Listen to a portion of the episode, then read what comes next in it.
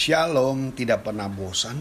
Kita selalu rindu untuk mendengarkan podcast dan selalu berpikir besok pagi apa renungannya ya yang akan saya dengar.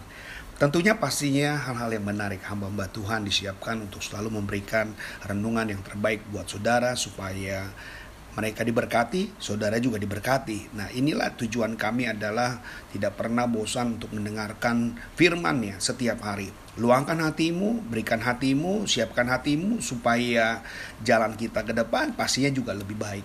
Nah, hari ini saya akan menyampaikan tentang kecemasan Kecemasan ini akan saya bagi menjadi empat episode. Tunggu saja. Dan hari ini adalah episode pertama tentang kecemasan. Jadi saudara akan memahami apa itu kecemasan, bagaimana melepaskan kecemasan, apa yang kita harus lakukan ketika kita sedang ada di dalam kecemasan. Dan saudara tunggu setiap waktunya supaya tetap jadi berkat dan jangan pernah tinggalkan podcast radio kita ini supaya ini akan selalu menjadi inspirasi. Saudara diberkati, bagikan kalau saudara merasa itu menjadi berkat, bagikan saudara. Jangan disimpan sendiri dan share ini semuanya. Ini tidak mengambil keuntungan royalti atau apa pun radio ini karena tujuan kita hanya jadi berkat. Jadi tidak ada kalau disebar akan mendapat keuntungan kami tidak. Keuntungannya adalah buat kerajaan Allah. Orang banyak dengar firman Tuhan, mereka bertobat dan mendapatkan hidup yang kekal, hadiah itu yang paling lebih mahal daripada uang saudara.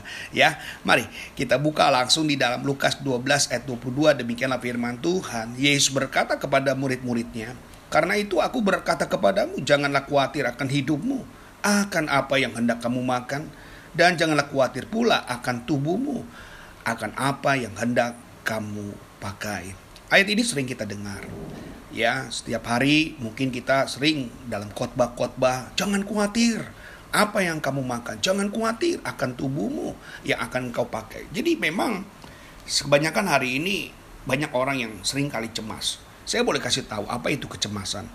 Kecemasan itu seperti pergi kecil ketakutan yang mengalir dalam pikiran kita.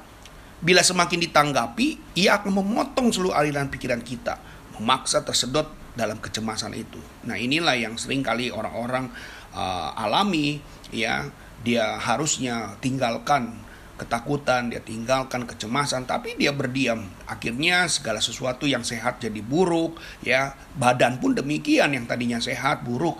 Sewaktu uh, dokter menyatakan dia terdiagnosa sakit B, Wah, dia begitu khawatir, kecemasan berlebihan. Akhirnya apa?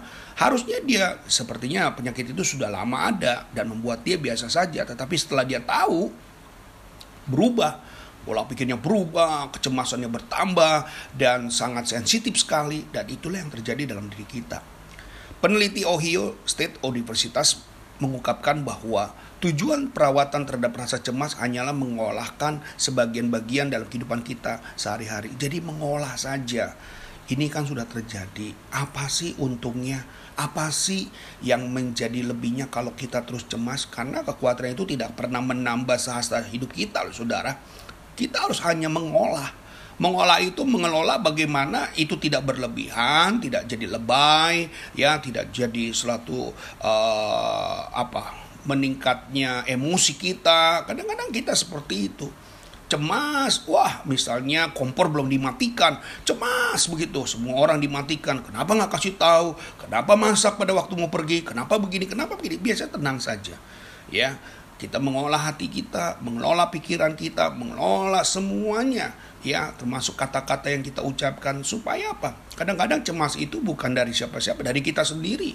Pembicaraannya malah menakutkan, pembicaraannya begitu tegang sehingga orang-orang jadi ikut-ikutan cemas karena kita. Nah, Yesus memberikan solusi sebenarnya membebaskan kita. Berulang kali dia katakan jangan khawatir, jangan khawatir, jangan khawatir.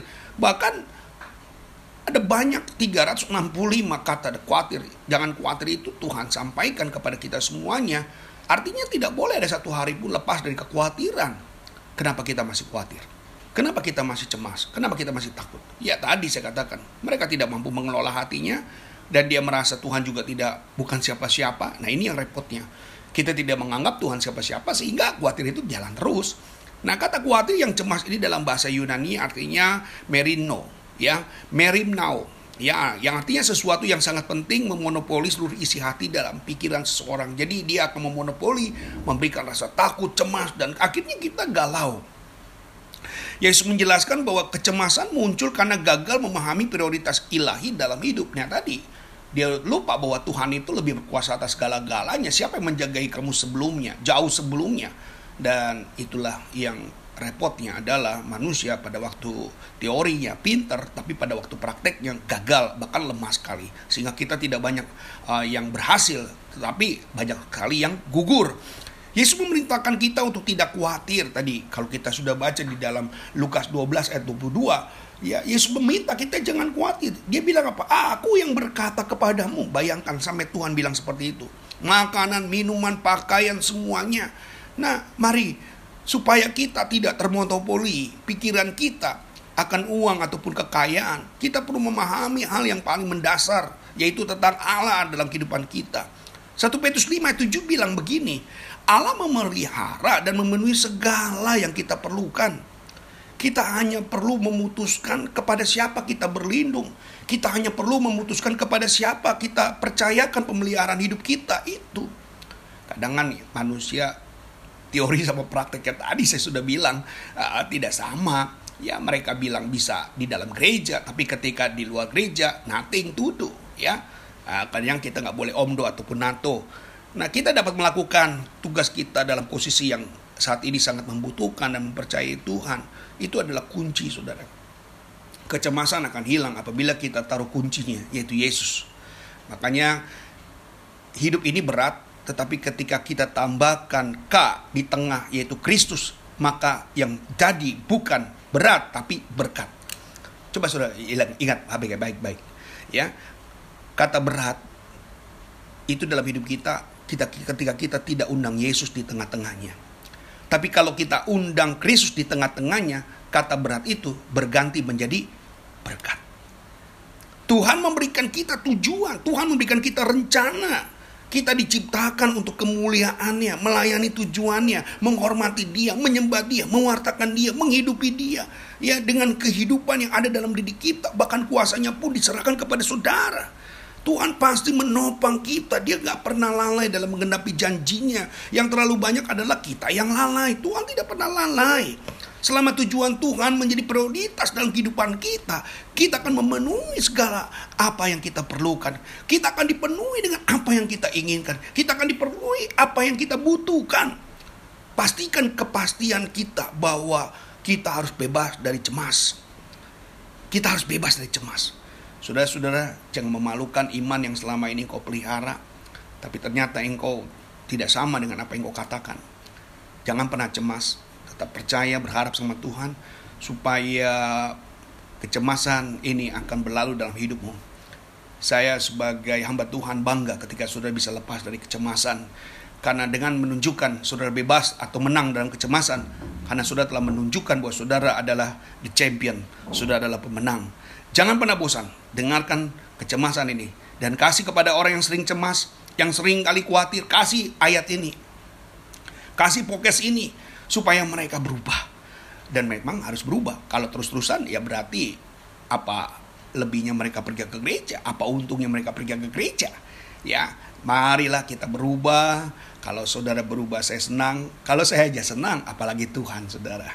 Ya pasti ya sudah diberkati Tuhan. Terus jangan pernah bosan bagikan. Kiranya Tuhan Yesus pasti pasti memberkati. Jangan lupa ada tiga episode berikutnya yang akan memberkati saudara semuanya. Shalom Tuhan Yesus memberkati.